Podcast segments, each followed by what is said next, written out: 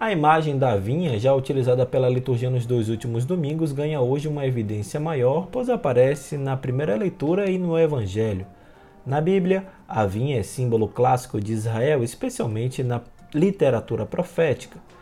É imagem privilegiada para descrever o amor e o cuidado de Deus para com seu povo e para denunciar as infidelidades e incoerências do povo em sua relação com Deus. A primeira leitura é boa demonstração disso.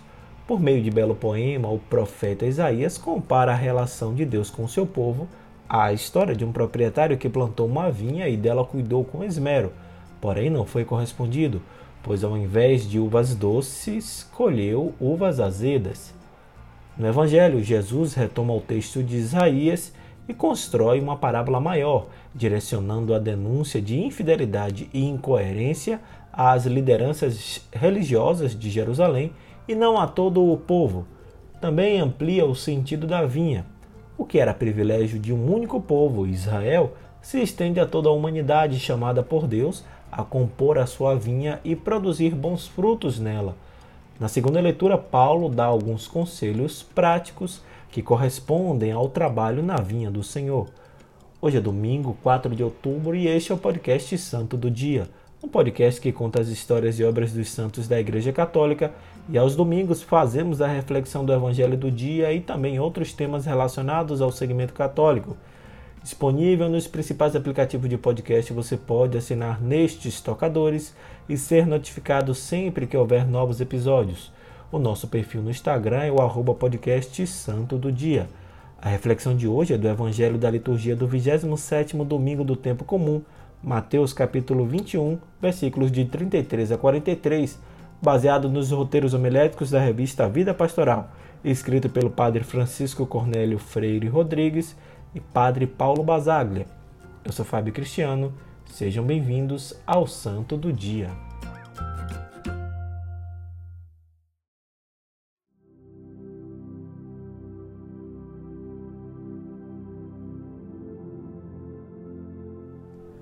Leitura do Evangelho de Nosso Senhor Jesus Cristo segundo São Mateus.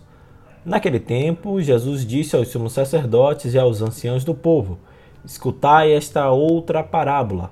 Certo proprietário plantou uma vinha, pôs uma cerca em volta, fez nela um lagar para esmagar as uvas e construiu uma torre de guarda. Depois, arrendou-a a vinhateiros e viajou para o estrangeiro quando chegou o tempo da colheita, o proprietário mandou seus empregados aos vinhateiros para receber seus frutos. Os vinhateiros, porém, agarraram os empregados, espancaram a um, mataram a outro e ao terceiro apedrejaram. O proprietário mandou de novo outros empregados em maior número do que os primeiros, mas eles os trataram da mesma forma. Finalmente, o proprietário enviou-lhes o seu filho, pensando: ao meu filho eles vão respeitar.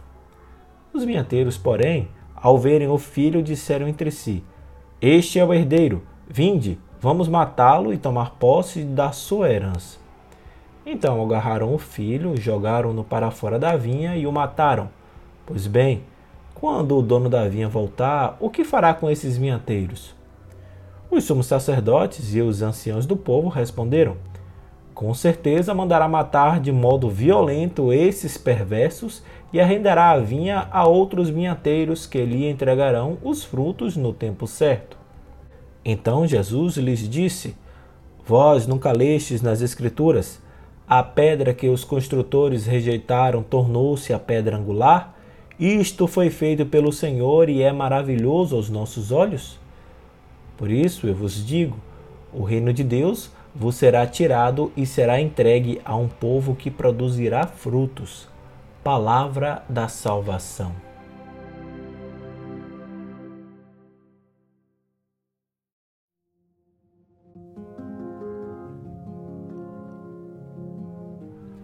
O evangelho deste domingo corresponde à última das três parábolas que empregam a imagem da vinha no evangelho de Mateus, a parábola dos vinhateiros homicidas.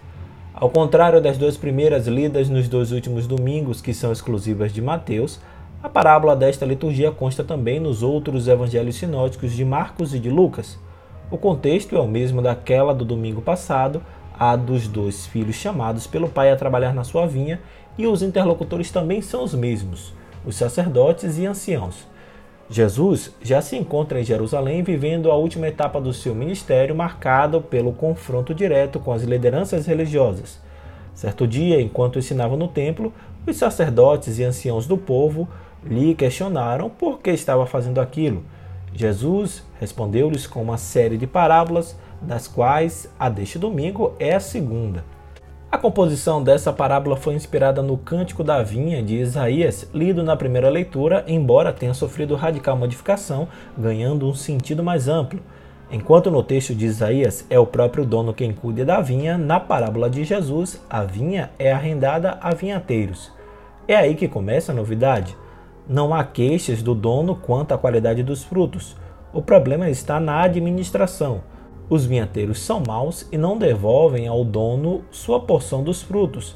Espancam, apedrejam e maltam os empregados enviados pelo proprietário para receber os frutos e terminam fazendo o mesmo com o filho do dono. Em vez de apenas trabalhar e administrar a vinha, aqueles vinhateiros tinham se apossado do que não lhes pertencia e ainda praticaram atos abomináveis de violência.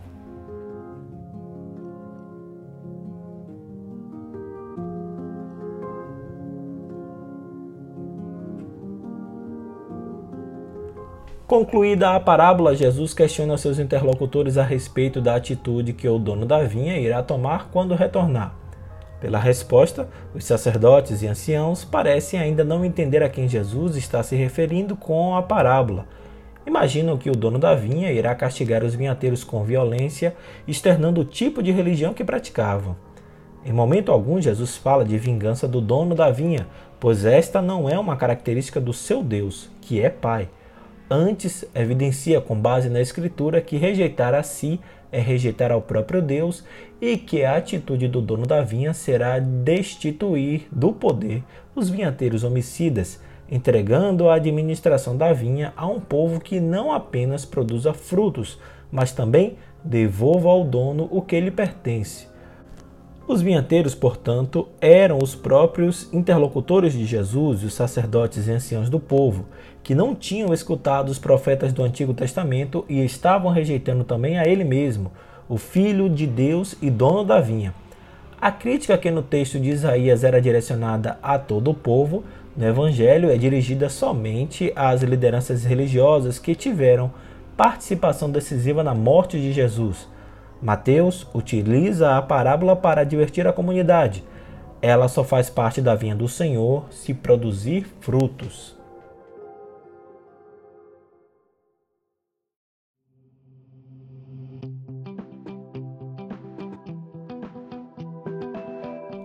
E quanto a nós, estamos conseguindo ser cada um à sua medida agricultores fiéis à missão de produzir frutos de justiça que Deus deseja? Esperamos apenas dos outros ou acreditamos que em Jesus, a pedra rejeitada, cada um de nós pode e deve ser sujeito ativo na transformação do mundo, no cultivo da vinha, no florescimento da justiça? No Brasil e no mundo, não é que seja fácil encontrar líderes autênticos, responsáveis e preocupados com o bem do povo parecem estar em extinção as lideranças que conduzam o povo a um protagonismo que não deixem o povo entregue à própria sorte, que lutem por seus direitos e lhe permitam construir um destino. Mas afinal, que tipo de liderança estamos apoiando? No caso das lideranças políticas, que tipo de sociedade buscamos ao apoiar determinados políticos com nosso voto? Em vez de buscar possuir aquilo que só a Deus pertence, a parábola da vinha nos convida a caminhar na consciência de sermos corresponsáveis com Deus por toda a criação. Deus terá sua parte dos frutos.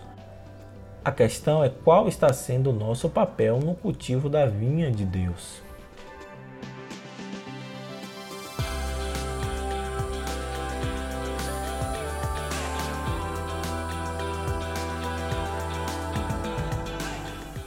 Muito obrigado por suas orações, pelo seu carinho e sua audiência. Se você gostou dessa reflexão, encaminhe, indique ou compartilhe com quem você acredita que gostaria de ouvir também. Hoje é 4 de outubro, dia de São Francisco de Assis, e assim como no dia de São Joaquim e Santa Ana, a voz de Jesus, o santo do dia, de maneira excepcional, lançará ao meio-dia de hoje o episódio sobre o santo de Assis. Não perca! Desejo a todos uma semana de paz, saúde, coragem e esperança. Até o nosso próximo encontro. Deus nos amou primeiro.